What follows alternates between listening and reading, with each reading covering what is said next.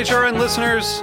As we celebrate our 15th year, we are deepening our commitment to giving voice to the next generation of food systems storytellers, and we need your help.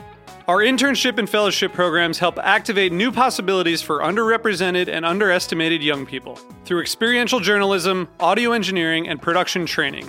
Through these unique programs, HRN helps food equity stewards build essential workforce readiness skills that expand their potential and foster economic mobility. Please consider supporting these critical programs. And with a minimum donation, you can be entered to win a dinner for two at an amazing restaurant in one of eight cities and tickets to a concert at a great venue in one of those cities. We have incredible partners across the country who have donated, as they also share our passion for helping to educate the next generation of food systems storytellers. Check out heritageradionetwork.org slash 15 to donate and enter to win today. That's heritageradionetwork.org slash 15 to donate and enter to win today. And make sure you donate before March 31st. Thank you. You're listening to Heritage Radio Network. We're a member supported food radio network broadcasting over 35 weekly shows live from Bushwick, Brooklyn. Join our hosts as they lead you through the world of craft brewing, behind the scenes of the restaurant industry, inside the battle over school food, and beyond. Find us at heritageradionetwork.org. This episode is brought to you by MoFad, the Museum of Food and Drink, inspiring public curiosity about food.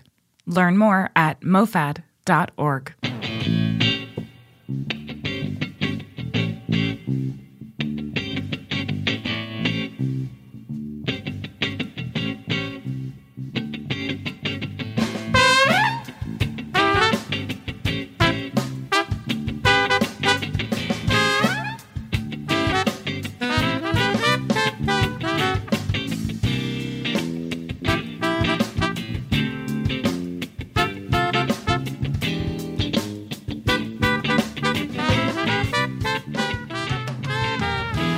Welcome to the Grape Nation, your weekly wine journey. Our guest is Michele Chapel. We'll talk to Michele about Beaujolais, Gamay, Domaine Chapel, and a lot more. We'll taste a Juliana What? Juliana? for our weekly wine sip. I'm your host, Sam Benrubi. Stay with us for the Grape Nation on the Heritage Radio Network. We bring wine to the people. American sommelier turned French winemaker Michele Smith Chapel worked in New York's finest restaurants, including Per Se and Brooklyn Fare, combining for at some point six Michelin stars. Uh, she met David Chapel in Beaujolais, got him to move back to New York, and both eventually packed up and moved back to France Indeed. to make wine. Michele Smith Chapel is the proprietor with her husband David of Domaine Chapel in Beaujolais. Michele, welcome to the Grape Nation. Thank you for having me. Feels Thank you for coming in. We are pre Beaujolais Bash, which is part of La Paulée, and we are in the hotel lobby of the Beekman in downtown New York. So you'll hear a little noise in the background. Um, Michele, let's give our listeners a little uh, context of who you are. So give us a little background on your journey in life in wine that got you to your current position, which is with David owning a domain in Beaujolais. Yes, it's been a long journey, taking me many places. But um, currently living in Beaujolais, but I was born and raised in Connecticut. When I was 18, I moved to New York to go to school at Pace University, which is about a block away from where we're sitting right, Right. now. Uh, so this was my first neighborhood in New York. Feels like a lot's changed. Um, started working in restaurants while I was going through school, and I eventually made it to Per Se with the idea that I wanted to work in wine. And um, I was quite young, and once I got there, I realized I had a whole lot more to learn than When you got to Per Se, you didn't get there for wine. You just got It was a goal. I wanted to be on the sommelier team. okay. That was, that's, but you that's first have to get I- into the door Exactly. and work. Your, so that's what happened. Yes, Okay. and as so what year was there- that about when you got to? 2006. Okay. I think it was just shortly after they had Okay. opened. Okay. So you get to Per Se, and yeah, and I worked. I stayed there for about four years, but working through different positions, and uh, eventually made it to the wine team as assistant sommelier. Um, just out of learned- curiosity, how long had Per Se been open? Um, if I remember correctly, they were open in 2004. So only a few years. Yeah, it was, It was it still was, uh, I, the way the timing worked out, it was about a year. Um, it was like their their sophomore year of opening, but Right. maybe at like the, the extremes. But yes, somehow it worked out that way. So you work your way up to assistant sommelier. Yes, yeah. Who was the head I- som? Um, when I started there, it was Andre Mack, Okay. who I learned so much from, from like grace and style, and he was really an accessible person. And Andre now has his own wine label, right? Andre's killing it, Yeah. yes. He's actually, Yes. we're actually going to meet up at the Charleston Wine and Food Festival. Ah, He's going to be a guest. Great. I'll tell him we sat together. All right. So you spend how long at uh, per se? A little under four years. Then what happens after four years? After four years, I left. Um, took about a month or two to to take a break. It was a pretty uh, intense in work schedule there, uh, so I took a little time off and. And then I applied for a position at uh, Brooklyn Fare. At the time, I was in downtown Brooklyn. Right. I was in either late 2009 or 2010, like right around that time. What what compelled you? What did you know about it? Was there a buzz about it then? No, it or- was not known. It was. It wasn't? Um, I mean, it was known by a few individuals who really like seek out restaurants and that were um, Right. that the buzz was there, but on a micro scale, you know. But there were Right. certainly people, and and within that community, It was um, unrated at that point. N- It was completely there was no reviews. Okay. There No, was no. now no review, and it was quite different than how it was after that. It was it was at the same time it was just like a, a prep kitchen, and it was Cesar uh, Ramirez, the chef, and a small team. There was one other person helping him cook and plate and do the food, and it was it was a very low key operation, but that with uh, but ran at an excellent level as So let's make a quick comparison. So you get to a place like Per Se, which is you know a hallowed Yes. Michelin starred restaurant. and very intimidating when I was young, Intimidating. but- the wine program Yes. is somewhat established. There's Yes. bottles, trophies, and all of that. Yeah. You you have the luxury, fun, and opportunity to be part of that at every level. Then you come to Brooklyn Fare, and it seems like it's Well, there's nothing at the time. It was a BYOB So you- restaurant, which made it you pretty put special. the. You, that was my question. You put the list together. I did, yes. It took a little while to get the um, the the wine license. It was delayed Okay. by about a year and a half. So um, when they opened, there was nothing. It was all BYOB, and it remained that way for about a year and a half after. Um, and even through But that you time, were working towards permits and Yes, establishing a list. yes. Were you buying wines at that point? No, you can't buy anything. Oh, right, right, I, I was putting the list together always in like meeting with. Um, Frustrating. I was meeting with wine reps, and I was going to visit wineries, and I was tasting, and I was going to portfolio tastings, but it was just with this hope that we Doing all the wine stuff. Yes. Right. Oh, yeah. So it was a scramble at the end too when we finally did get the license, which was which was incredible. The feeling of finally, but then it was the middle of winter, and all of the everybody was basically on vacation because it was right around Christmas. So um, I had already a sched- uh, uh, I had already scheduled a trip to California as a tasting trip, but I had to come back early to, to really get the list together for the reopening. So- it was a scramble. What? How? And it was a three star restaurant at the time. It had gotten three star Michelin in the time. Before they had wine, a license, and a wine program. Yes, yeah. So it was a now wild ride. you're This- you're tasked restaurant beat every with pairing or establishing a wine list to Cesar's cuisine, which was Yes, but over the years, so I mentioned it was BYOB. So at the time, we were pretty lucky where people were coming in and bringing their own collection because they wanted it to match the food. So they were bringing really incredible wines, and these were things that I wouldn't have had access to had Right. I had purchased. These are old vintages of wines, and really just remarkable. And it was a, it was a, it was a beautiful time. It was quite unique. So, did you have a little budget? Were you able to start buying? Once the program was Yeah. in, uh, yeah, I would say the, the budget was flexible. The the owner, um, who's still the owner, Right. he um, gave a lot of freedom and flexibility both to Cesar the chef with the food and the ingredients he was Right. using, and myself also. There weren't there weren't too many limitations. Right. I limited myself, but there we we had a lot of freedom. So, you spend time at Brooklyn Fare. They eventually move into the city.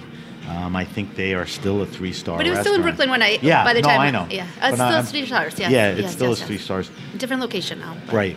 But you move along and move out of there. Why? Um, why did I eventually leave the Leave position? Brooklyn Fare, yeah. Ah, okay. Well, I um, I was there for about five years, working the floor, and then for the last part of it, I for the last several months, I was working on opening the new restaurant in Manhattan. Okay. Um, and putting the wine list together there, and then my now husband David Chapel, he um, he and I decided that we would at that point in our in our lives, our careers, that we would move to Beaujolais and start our own project, our own winery, and we would All right, uh, so farm it. we set up part of your life. Now you mentioned something which is another important part. Okay. While you're working, you meet a guy named David Chapel.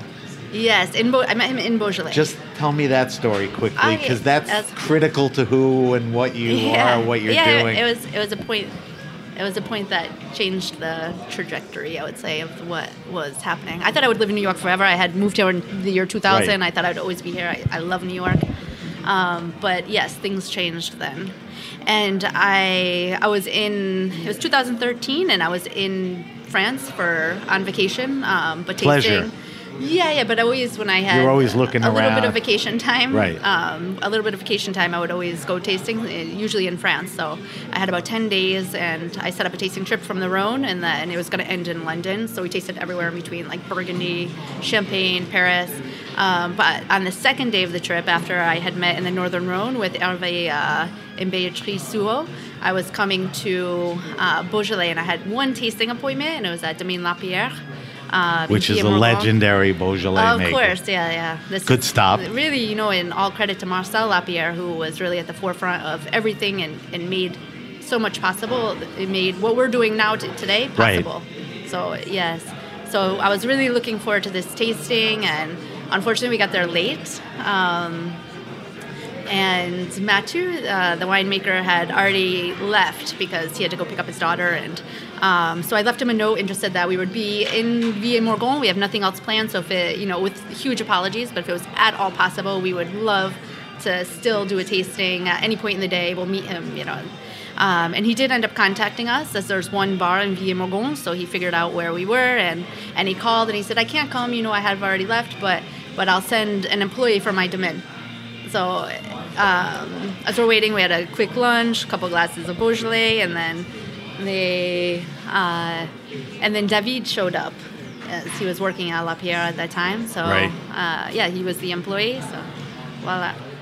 So he shows up at your tasting, and Well, he came to pick us up to bring us back To back pick you up, right? to right. bring us back to Lapierre for but a it, it, it's sort of the old the rest is history line, right? Yeah. I mean, you guys just Yeah. spent the next But I go back with it now. I told him, okay, I knew, uh, like, I knew immediately. You know, I had this feeling immediately as soon as I met him. I was like, oh wow, it's You hard to moved. explain, you know, but it's a, Right. it's a feeling. It's almost like when you taste a wine and it's so compelling, and you just have that, you, you have that moment, and you're like, wow, this is something impactful, and and that's the moment I met him. I feel, I felt that way. So, um, So- but he says he didn't feel that way, but that's okay. Oh yeah, Yeah, sure. it- That's why he followed you around for two weeks. Yeah.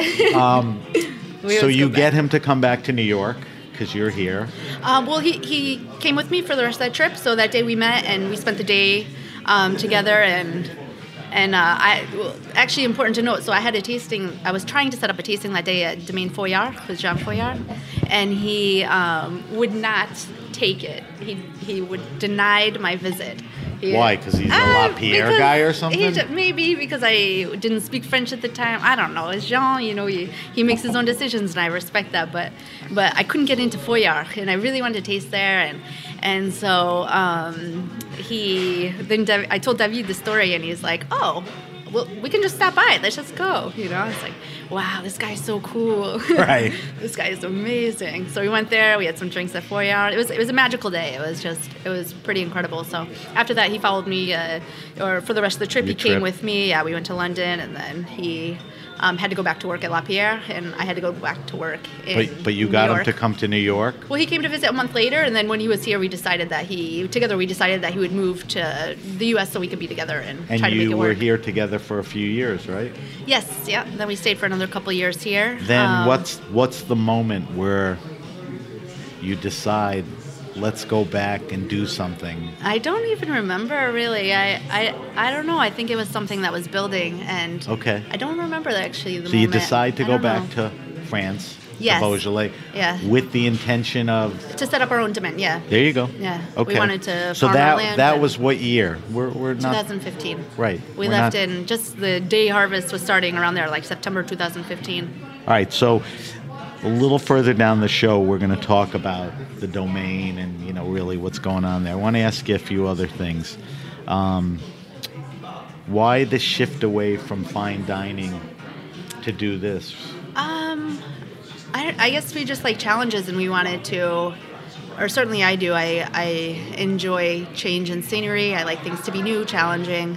I Did you have enough of the floor and the hours and oh, all Oh, for that? sure. That also. That yes. was another. Oh, of course. Yeah. Was I mean, could you imagine I being a in- pregnant mom doing that? No, I. I mean, I have so much respect for The people who do it.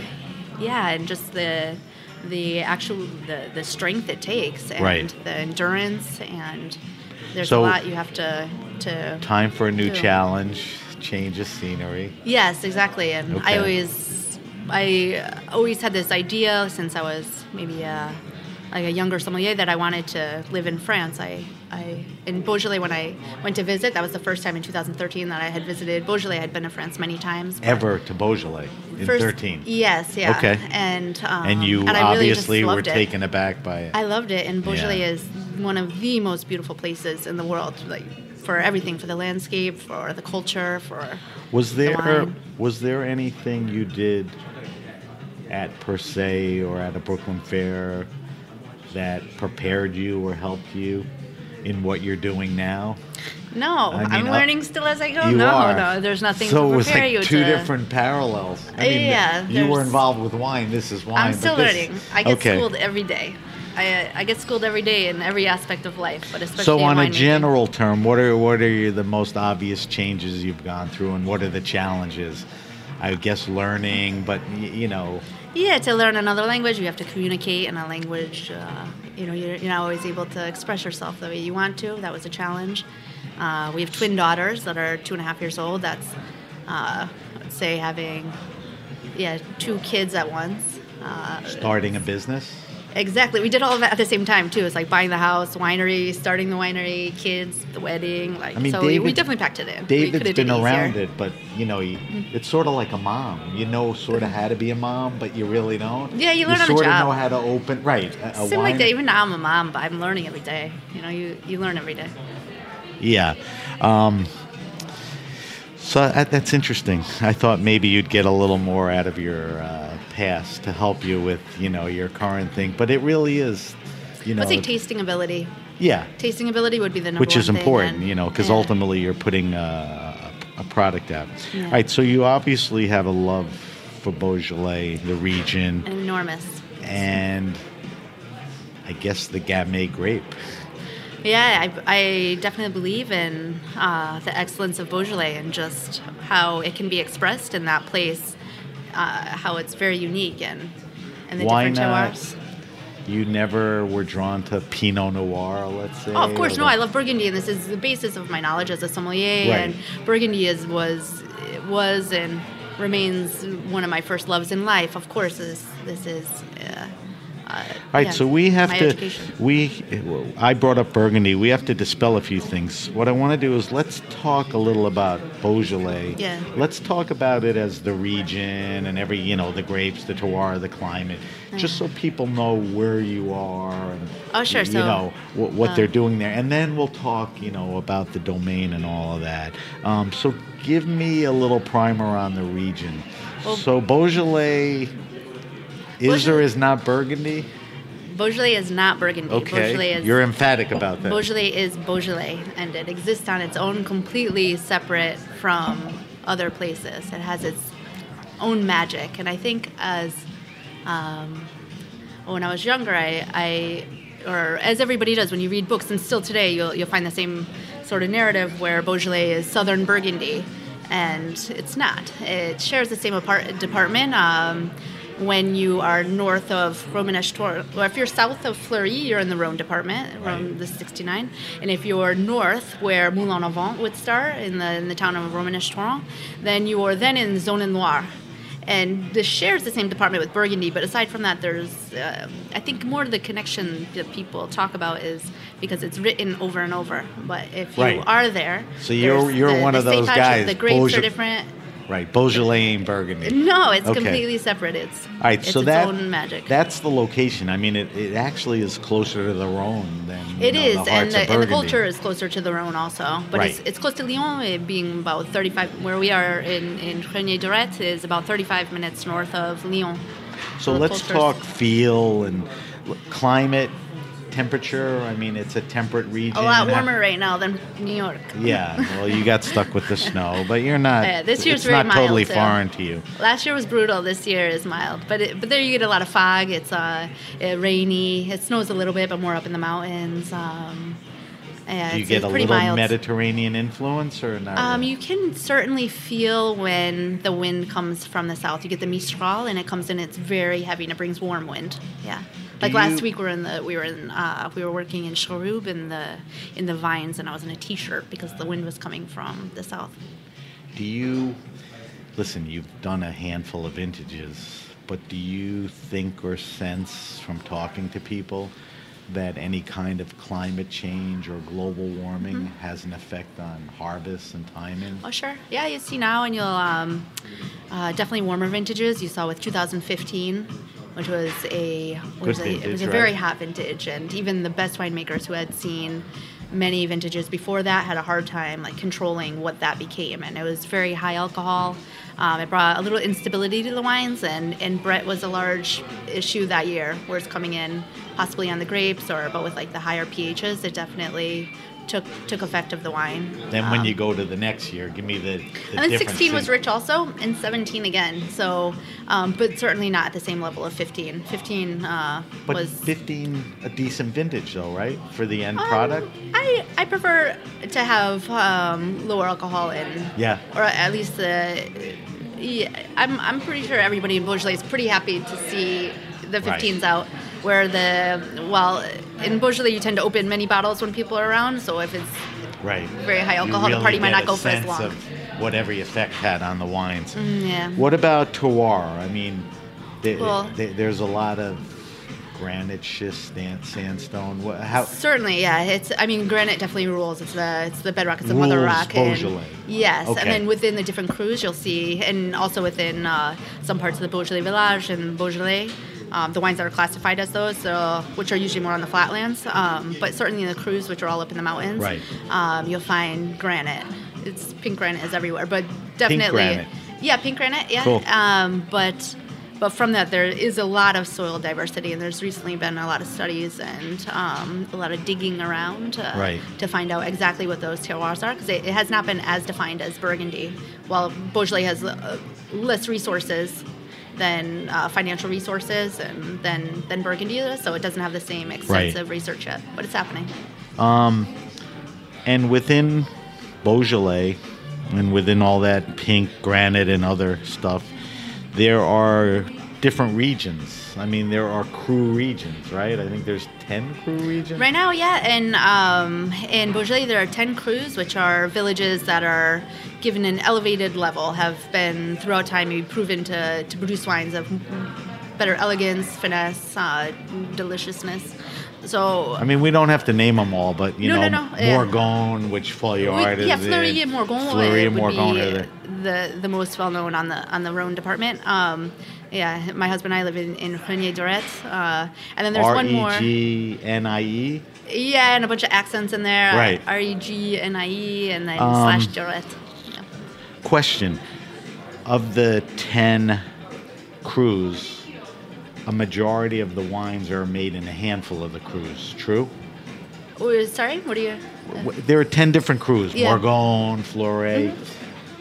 Aren't a lot of the wines that are produced in the region made in a, a handful of those crus? Like a lot of wine comes out of Morgon, and Ah, sure, yeah. there and- are and regions where there's not a crus where there's exactly, not. yeah. There's there's a lot of um, well, Beaujolais is still pretty small. Small, you can drive through all of Beaujolais Right. where the crus are, up from like uh, uh, Saint-Amour, and you can drive all the way down to to Mont Brouilly, and it would take like half an hour. So it's a, it's a small region, but but it's definitely den- densely planted. And you talk about the Gobelet vine, which is uh, a high density planting. Explain so there's what that a lot is. of the land is covered. It's it's, it's spelled goblet, Gobel, e- uh, yeah, Or- like Gobelet, yeah. gobelet, and that's the way the vines are planted, right? It's the way that they're trained, which is Trained. a free a freestanding vine, where Okay. it's not on a trellis. So it's a freestanding. Sometimes it's called bush vines. You'll see you'll hear Right, that right, more right. often in the United States. and that's you'll see that all through Beaujolais. yes, there's a little uh, that are, are trained on vines, but basically when you're driving through, the majority, yes, is in, is in Gobelet. Now, before we talk about Chapel, just talk to me a little about the Gamay grape. It's a thin-skinned grape. It can be. Is it, a hard It depends on where it's planted, also. I mean, Um, no, in or- Gob- Gobelet, I mean, sorry, um, Gamay in Gobelet is is um, really ideal. It can, depending on where it is and where the vines are situated, but you'll you'll get uh, a grape that is uh, shows flavors also depending on the vinification. You know, because there's a large variance. It's kind of hard to say exactly Right. what it is, but but you get a lot of fruit flavors from it. Uh, it's a like low high- tannin grape, would you say? Lower? depending on the vinification but yeah if you are doing it in say semi-carbonic vinification like we do at ardman um, and then you will have a, a grape good- and a wine with the texture of white wine and almost Good acidity, too, and right? yes high acidity to Right. balance it so it's a, a bright fresh wine that's Um, I guess now's a good time. Tell me what carbonic maceration is, because it's very prominent in Beaujolais. Yes. It's part of the winemaking Yeah. technique. Yeah, and then, and then it there, is. I mean, it's important to differentiate also because there's carbonic maceration and then there's semi-carbonic, which the majority of wines that we uh, that uh, that you would drink, I would say, are, are done in a semi-carbonic way, Which is uh, where fermentation is done in the berry. Uh, oh, so the berries are not picked from. no, we we It's a whole cluster? We harvest everything whole cluster. Whole Everything's done by hand. In, in Beaujolais, uh, Put in you you have to harvest by hand. Okay. And and this is usually on slope, so it's serious it's serious work with the harvest. Um, so the grapes are cut. They're put into small bins. I'll, I'll just talk about in our case because there's Yeah. every domain has a different way. But in our case, the the grapes are cut by hand. They're put into very small bins um, to keep them intact, and then we dump them directly into the fermentation vat. And that way, we fill the fermentation vat, and once it's filled, um, we put a bit of CO2 in the It's vat. covered. It's sealed. Yes, So and, the and then we seal the vat. So the fermentation is already going to happen. It just is like a stimulus for it also. So we, we cover it and then we let the fermentation start. And a little of that um, will be pressed juice. It's not pressed. It's like The pressed by its own weight. from yeah, the gravity and pressure that will break open. Yeah, in French it's called a tiers, but it's free run juice. Really, But- it's but- just but- from the pressure of the grapes on top of it. So the fermentation, because of the carbon dioxide, and correct me or lead me, happens because it's a whole cluster. So closed, in and the, the. CO2. It's not crushed. We don't crush not the grapes. cru- not crushed. The CO2 No, because it's not crushed. That's why the fermentation happens, happens in the berry. in the actual berry, inside Yes. the skin, Yeah. and then it act- and you can see it. You know, down. after a couple, we we leave it in for a couple of weeks, but you can tell too after a while if you go to before you do the décuvage, where you take the grapes out of the vat, um, you devat it. You you can pick up a berry, and and when you pop it, you can see that the ferment has happened. You know, the color changes. It's it's lighter. It looks more like jelly-like. Uh, you can tell by the smell, the taste. It's So but you still retain those fruit. I should know this, and I don't, but you need to tell me this. So the whole cluster is in the vat, sealed, and you pump in. We don't do any pumps. We don't do any pump not, overs or not pump, but Yeah. you you add the the, car, the CO2. Yes, well, it, happens naturally in the grape, but as a, uh, but we also add CO two. Right. Through Um, as like a tank, and then you just climb to the top of the- the vat and put a wand in, and it and a small one. of Does CO2. the grape break down, or you have to pull Some it of it out? does. You still have to. Some of the grape breaks down by itself, but even when now you do the décuvage, the devatting, it's um, you'll still see whole berries intact, and that's three weeks later. And So- those just but usually go. at the bottom, that would you don't crushed. crush them, or what, those just Um, after that, we'll take everything out. You know, you got to get into the vat and Right. scoop everything out by hand. Right. Um, and at the time, there will be a bit of the free run juice also, which is put to the side. Um, and then we take the grapes that are still there and we put it into a press. We use an old press. traditional Okay. Uh, press. Um, and, Interesting. and we press that, and then it goes. Everything goes back into the vat. We'll mix together both the free run juice and the rest, and then the fermentation continues, making it semi-carbonic. Right. Part of it was in the berry, and then it continued as juice. If if someone says to you, what effect does doing semi or carbonic maceration, Mm-hmm. what effect does it have on the wine? Um, I think for for us, uh, we love the texture that it gives and the fruit flavors that it does. It gives also.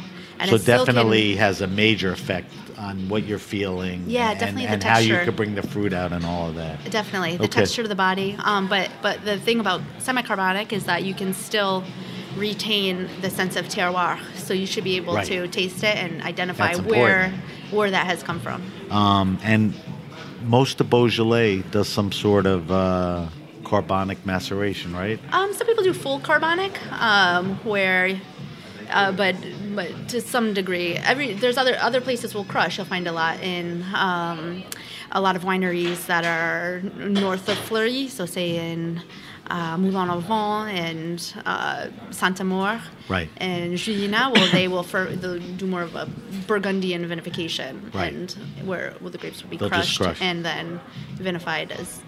Right, so juice, let's- not in berry. Let's take what we've learned about Beaujolais, the region, and the Gamay grape, and let's talk specifically about what you and David are doing in your domain, um, Domaine Chapel.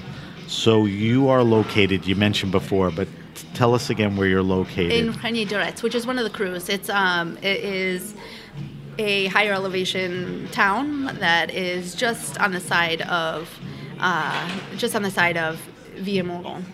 Now- Morgon. Isn't there a benefit to a higher elevation? I mean, I know Certainly, styles yeah. could vary, but I think it's sought after.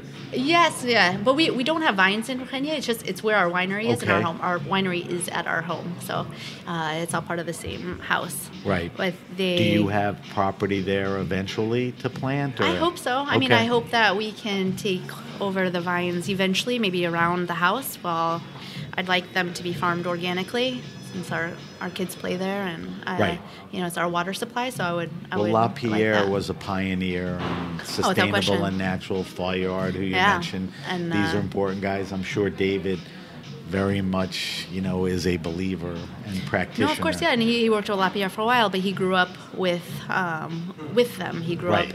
up, sure, not He far was from like Beaujolais. their other son. Yeah, you know, family, close family friends actually. Yeah. So where do he you- He grew up with his father was close with like Jules Chauvet, um, you know. Father So where are you getting and- your grapes from?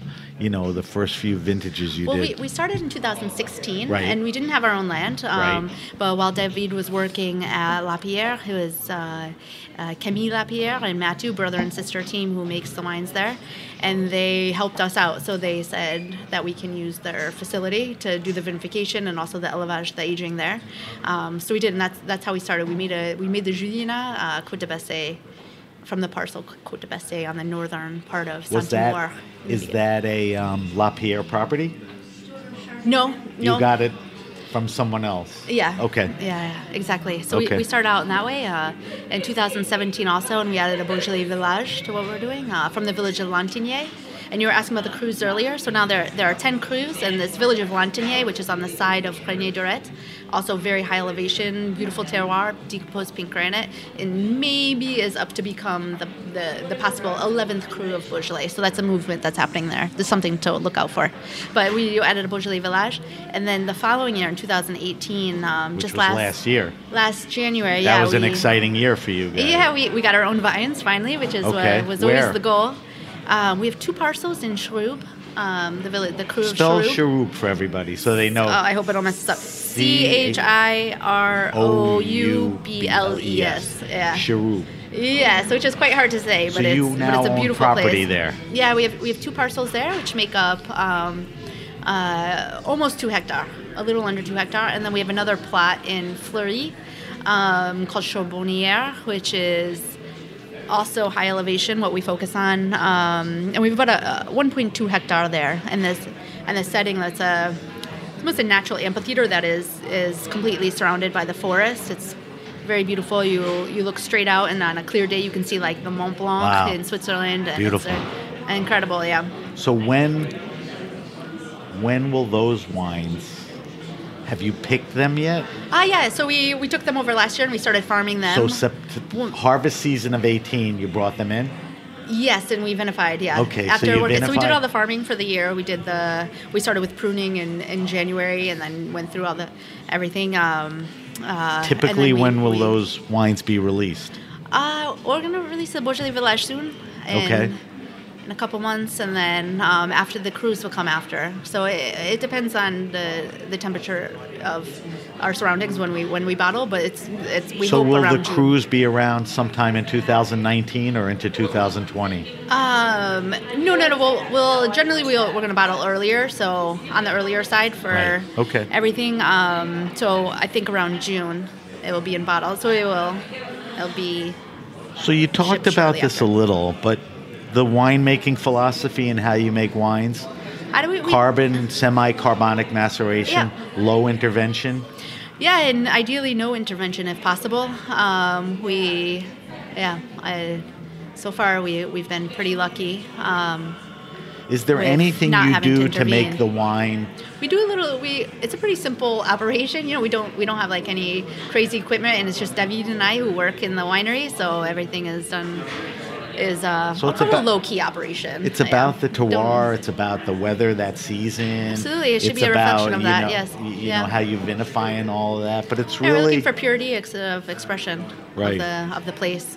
right. Yeah, and deliciousness. I mean, I, we we want a wine that you that people want to drink in open bottles, and in Beaujolais, this is the the best compliment you can get. It's a it's a region that's very uh, that loves to get together, likes to find a reason for a party, who likes to. Uh, find reasons to eat and drink and Right. socialize and and you want to make sure you make a wine where you, the people you respect are going to drink your wine and want to Well, open up another bottle. listen, you- this is the goal. You know? You've gotten good notices. I mean, there's a nice buzz on the wine, so I would say, not entirely as an outsider looking in, you know, that you hit the ground running, which is a nice thing. There's certainly congratulations to that. Um, one last thing the grapes that you purchase and the grapes that you're going to grow are going to be also low intervention too, right? No pesticides, natural. I mean, that was the Lapierre way. You continue Yeah. on that? Yeah, I mean that's and it's always the goal for sure. Everything that we work, also we, my husband and I, we work our vines uh, organically. The vines we took over were worked in organic, and the one parcel that was not was um, we're converting. That we don't use any chemicals. We don't buy them. We don't have them, um, and we work everything by hand. Where you have high density plants, we do everything with a with a with a handheld plow. We work in a Troy, like a Really? yeah. So it's it's sort of the style of the Northern Rhone, where you'll see the handheld plows on steep slopes, and and that's what we believe in. It's what we. It gives you a reason to be proud of your work, and I wouldn't. I wouldn't want to do it any other way. And I, You've luckily added now we. you've added hectares. I mean, are you going to have to hire some people, or I Uh, mean, is it? Not right now. Can you we're, two guys? Between the two of us, we're we're good right now. At the Okay. we're a bit at the capacity of what we can we, we can do at the moment, just as we're growing. But um, but in the future, yeah, it's a goal. I don't I don't think we'll ever be that big. Uh, Right. As we like That's to control. not an aspiration. No. You want to No, have full control control, we- yeah. and put out the type of product that. Yeah. Um, what about the business part of it? I mean, you got to get it in the bottle. You got to get it labeled. You got to get it distributed. I mean, Yeah. are, are you the one that spends a little more time? We do the- it. We do it together. Yeah, Right. everything we do, we do together. So, Um, but I'm more into that side of it. I would say. So Right. he, my husband David, he has less interest, but so I, I tend to take over those responsibilities more. Where you, You know, I have less interest in doing like the racking, so Right. he'll do that, or Right. you know, it, so we we whether he likes it or not, he's doing it. we share. Yeah. You have a good distributor, Grand Cru Selections, who's Yes. very much into, you know, the wines and the winemakers and all of that. Yeah, they're Um, excellent. I, I think the frustrating thing probably for them and the consumer is your output is very limited. You know, Yeah. you you're, you're really a smaller operation. Um, but the wines are available on restaurant lists, yeah, and while we don't have a lot of um, volume, it's not the goal. We more for us. It's placement. We we want to be we want to be on the list of you know my friends and people, other colleagues, people I really respect the work they do, and, and for that like New York and other places in the United States, L.A. and uh, you know so many other places, but are just really really like top tier wine programs that are exciting. Like I just want to drink there. You know, there's Yeah. things can't, wines I can't even get in the Beaujolais anymore. So there's do we? I, I guess Unfortunate with that. th- there's not a lot of negatives, but one of the negatives is that there's not enough to go around, and a lot of people want it, and you want them to have it. But I- that's you know, Burgundy's been that way for a long time, and there are yeah, other we want everybody who wants it. We want everybody to have it. You know, Right. It's the goal. right. Um, We don't want to be limited or exclusive, eh, but we do make small quantities. We're talking to Michele Smith Chapel. Uh, Michele and her husband David are the proprietors of Domaine Chapel. Um, we talked a little, obviously, about Beaujolais and you know what they're doing. We're going to take a quick break, and when we come back, I'm going to subject Michele to our wine list, and we're going to taste um, uh, the Juliana. Juliana. Julian, yeah. Uh, um, and we'll evaluate it and we'll talk a little more about the grape and the domain and all that. You're listening to The Grape Nation. This is Sam Benrubi. We'll be right back.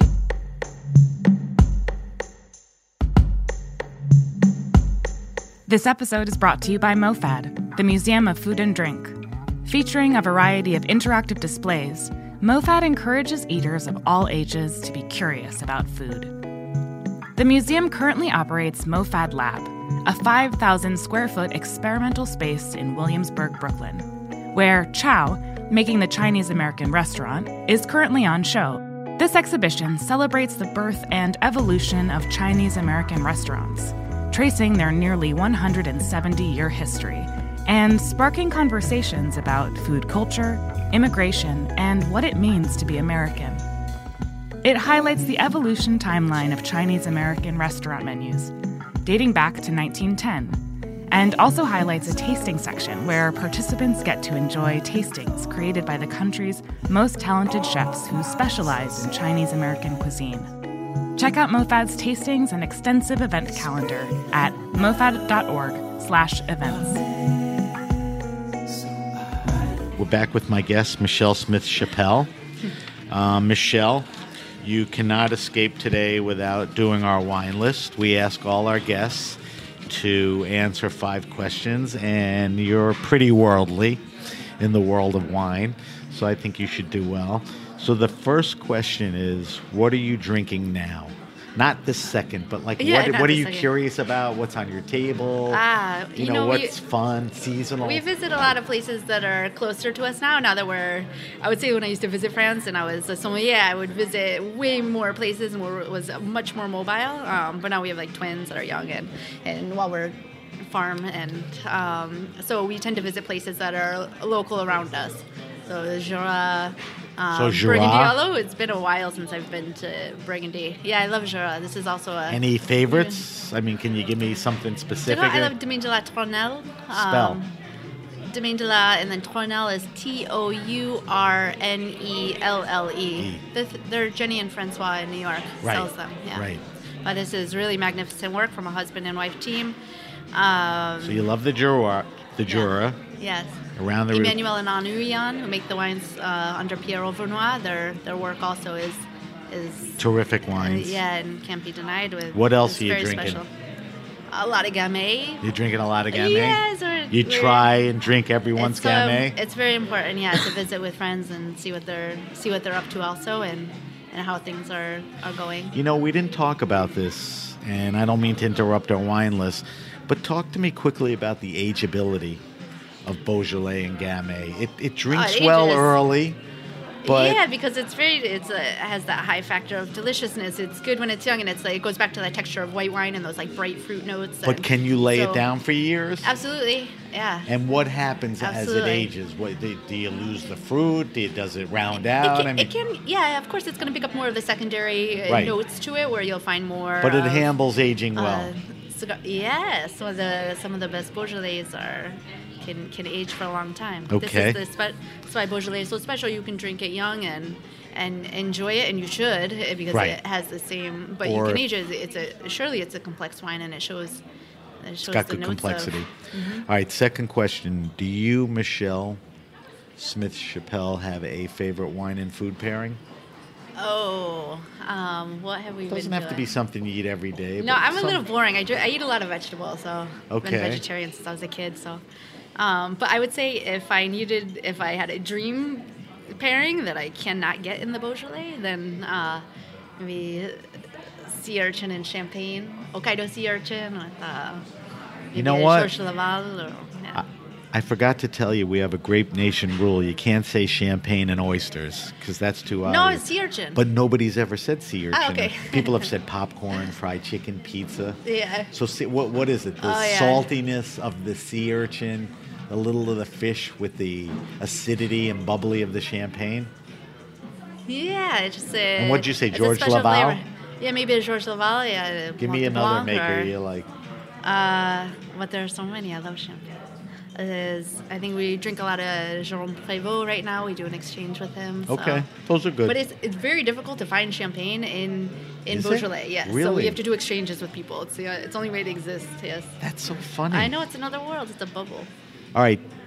We talked about this before, and I don't want to stump you, but think about it. Do you have a favorite wine restaurant and or bar? And what came up before is there's not a lot of bars of In- Beaujolais. in but I mean, in your true, yeah. travels, It's- whether it's been in New York or while you're in town now, I mean, in- who does it well? Recently, I had a one of the most amazing meals in the 11th in um, in Paris at Le Rigmarole, which is a husband and wife team also um, from New York. What's it called? La Rigmarole? Rigmarole, yeah. Rigmarole. Rigmarole. It's Nobody's in, ever in the 11th. It's it's kind of new, but it's Cool. really incredible. They do a lot of yakitori. That's why we do this, you know, for the great recommendation. Actually, the one of the owners, Jess, she she used to be the pastry chef also at Brooklyn Fare, so we had known each other before. Cool. But but her restaurant is just absolutely insane. It's one of the best. What in the, in the about- wine program there is done by a woman, Chrislyn, and she has put together such an eclectic list that is so well thought out, and and her service is so graceful. She's really at the top of Rigmarole. what's happening in Paris right now. What about your time when you were in New York? Anything left over in your mind? Good place or Oh, good places. Yeah. Oh, this New York is the epicenter of. But what's a good wine restaurant and Here, or bar? Racine. There's Racine, Racine, of course, which is right down the block from here. Is Give me one more.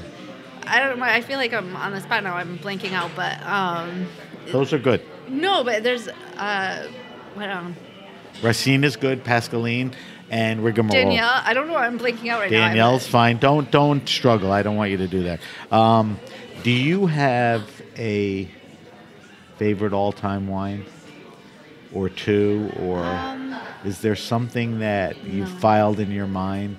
And you know, at the beginning, it was always like rare wines and expensive wines. Yeah. It turns out the answer becomes more experiential. Like we had this terrific champagne when we got engaged. Blah blah blah. Can you think of something that you know still resonates? Um, maybe a bottle of 96 Chardonnay made by Emmanuel Houillon at his home. I would say it was um, with 96 him and. Chardonnay.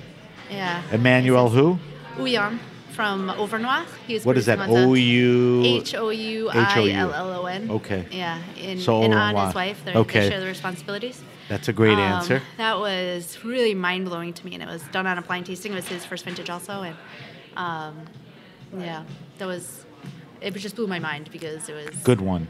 Um, And that was more recently too. That was maybe in like Can you- 2013 or. can you tell me the best wine to buy for around 15, 20 bucks retail? Oh, Can you give me a red In and New a York? white? Yeah, I think New York would be, but but you get like Muscadet. We know is is a good Yeah, wine. that- because these wines so are you can either give me a category, a grape. You Oh, can yeah. give me a maker. Like, what's a great, you know, good value wine?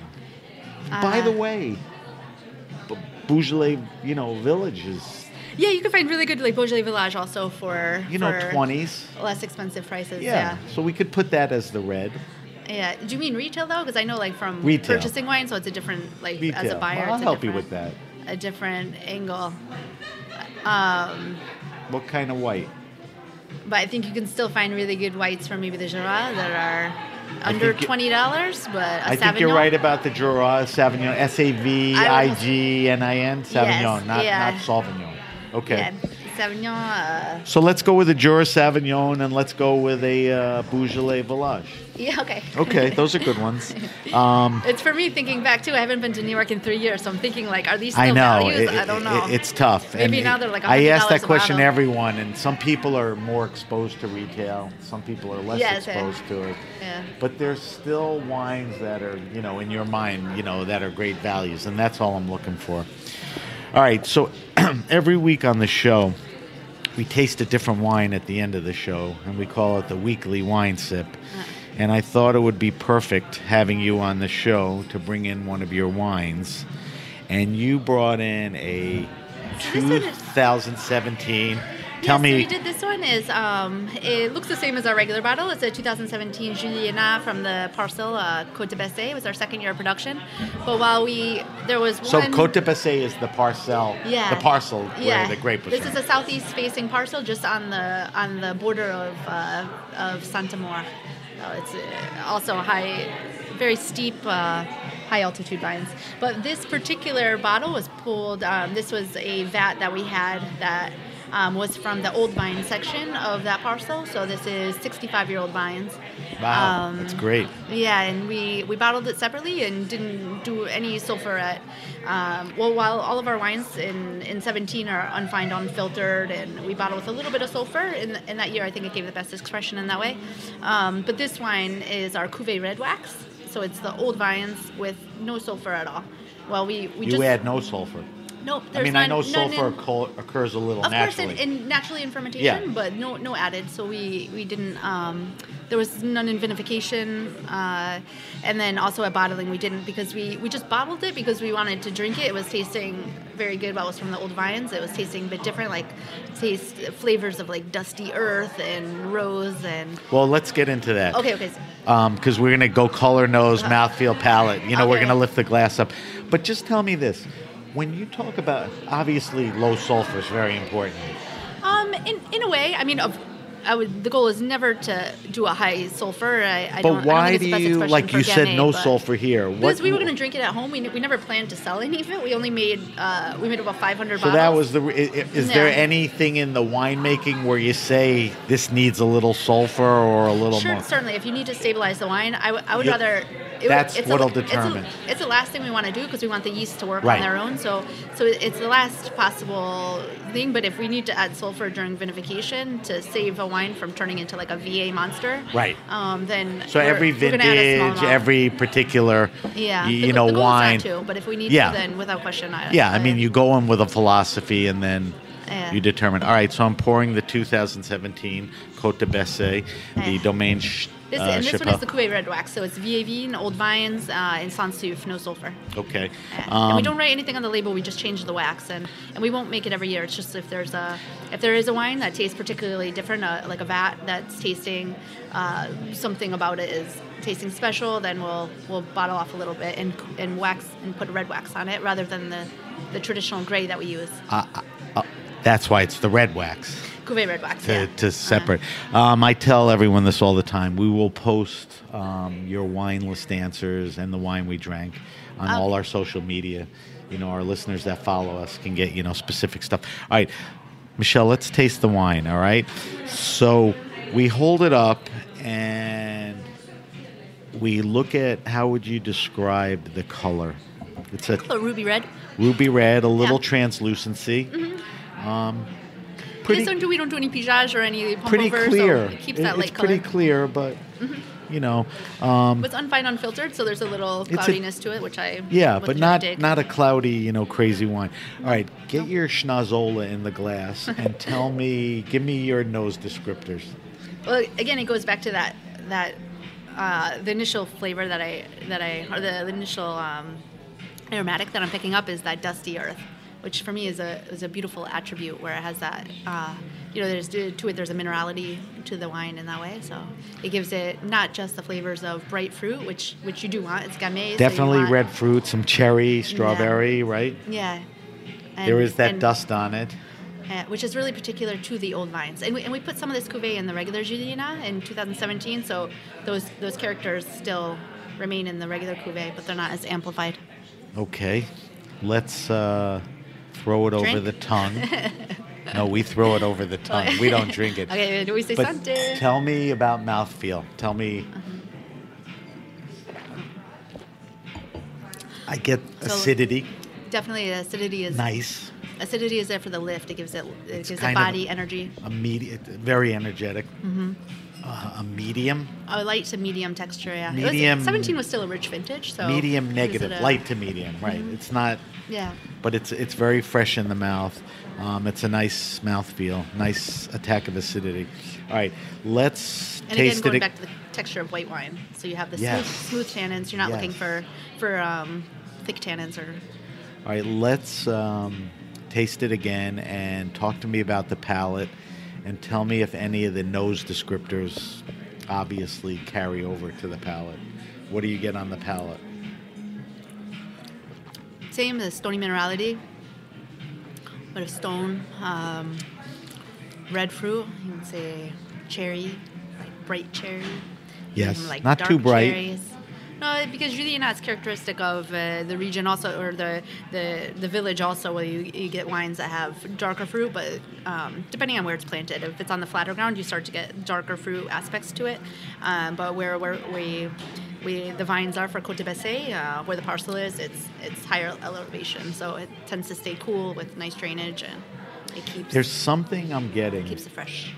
There's something I'm getting on the mid palate, on the top of my mouth. Um, it's not the fruit. I guess it's the stoniness or the minerality. Mm. It, it not that it separates, but it's there. I mean, I get the fruit, but I also there's something very distinct.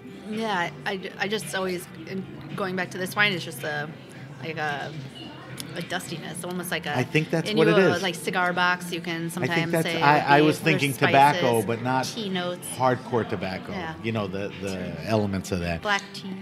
Yeah, that's that's what it is. All those interesting uh, notes. Yeah, something other than fruit. That, All right, so tell me, ideally, what a good food pairing with this is. um, I think Beaujolais goes with everything. I have maybe not sea urchin, but uh, but everything else. That's I- a great answer. I, think mean, that, shows you how versatile. But yeah, absolutely. but if you had to pick a couple of things that are a nice then you, you do traditional what's in the region also where you would have for um, uh, Beaujolais. Really, it's a culture of of, of pork. So uh, Okay. everywhere you go, there's saucisson. It's always like accompaniment of of uh, lots of cheese and different types of meat and go well with all of that, right? Charcuterie. It's this. It was really if you step into anybody's home, this is what they're going to serve you, and it's what you get in the locally in the region, and especially in Lyon, there are these. Um, uh, these local restaurants that are called uh, Bouchon, and it's a place where you go and you eat and you drink, and traditionally you eat. The, and it's funny, the, the lightest like,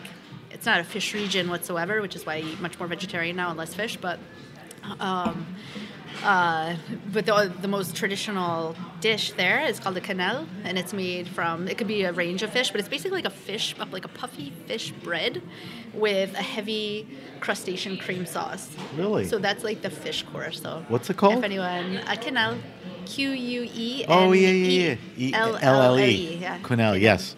Yeah. It's almost So if you're trying to eat light in Beaujolais, it's not going to happen. no. It's almost like a Unless you come over dumpling, right? A quenelle. Um, it's I don't know. It's it's like a squishy fish Yeah. bread. Yeah. now They're I love it. I love. I love. It. Hard it. to them in New it- York. They're took a little while to get used to. I think the restaurant. Um, La Grande Oui. La Grande, I'm not sure if they. They have, have. They do. Okay, okay. They do. They're one of the I went there one places. time. That was a trip. That was. yeah, that's a cool. It was a place. trip to the Upper East Side, not not France. That was. so you're happy with the way this wine came out, right? Um. Yes. Yeah. Of course. Over time, you always tweak it here and there, but Yeah. it it um.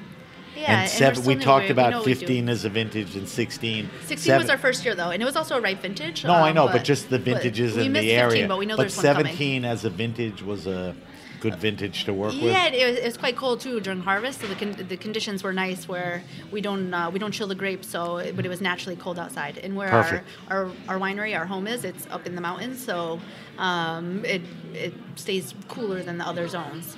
So it, for that, it was like a natural temperature control. All right, one last question, and then we have to wrap up the show. Oh no, I was Um, having so much fun. I told you it was going to go quickly. Um, you have your property. You acquired some hectares. yeah. Um, are you going to vinify those wines in a facility that you're going to build or have already? Oh, or we you, have- no, we have our It- winery. it's, it's there now. Yeah, okay, yeah, I wasn't in 16 sure. with Lapierre, they were really just helping us out to get started, and Okay. then in 17, we bought our 17 home, you are- and that's where the winery is. Okay, so Yeah. 17 was the first vintage Yeah, we in your equipment and winery, we- and the and- 18's coming will be Also, we're in our, in Very nice. So those ones are, yeah, they're fermenting. Some of them, it's this year are long ferments, and some of those wines are still ticking away the ferment. So, but while Yeah, it's a I'm little warmer in. Beaujolais now, you can, it's I'm going. sure. Um, all right, Michele, thank you for coming in. Thank you. Um, for, let me wrap up here. Sam. If you have a question, suggestion, wine happening, or event, hit me up at sam at thegrapenation.com. That's Sam at the Grape Nation. You could follow us on Facebook at The Grape Nation. Follow us on Instagram at the hashtag The Grape Nation and at SBenrubi, B E N R U B I. On Twitter, we're at Benrubi and the hashtag The Grape Nation. You can subscribe to Grape Nation Podcast now on iTunes, Stitcher, and Spotify. As I mentioned earlier, we'll post Michele's wine list answers. We will give you specific information on the weekly wine sip, um, exactly what we drank, um, and any other wines that we mentioned, we'll talk about. Michele, if we want to find you and David on social media and Domaine Chapel, where do we look and go? Uh, we, we have an Instagram. It's under Domaine Chapel. Okay, D O Yeah. D O M A I N E C H A P E P E L. Yes, Domaine yeah. Chapel. Yes, yeah. Um, and you don't post. Do you do Instagram on your own? Yes, I have one too. It's under my, my name, so Michele.a.smith. Okay. And then I, I post some Okay. Does some Beaujolais photos. you know what? I looked up David. He doesn't do a lot of uh, no, he Instagram. doesn't use it. He he uses the Domaine Yeah. Chapel bit. But no, not too much. And if people want to find out more about the domain, do you have a website? Uh, we do. It's not very extensive at this point. Okay. But, uh, but anybody can write me a message on Yeah. Instagram, and I'm, I'm happy to Okay. Um, to talk. all right. I want to thank our guest, Michele Smith Chapel from Domaine Chapel. Thank you for coming in. Thank you. Um, thank you for the insight into Beaujolais. I feel so good to be back in New York. sort of uh, an insight into starting up, you know, a winery uh, in a very established region. Um, so thank you, and thank you for bringing the wine in. Thanks to our engineers and everyone at the Heritage Radio Network. I'm Sam Benrubi, and you've been listening to the Grape Nation.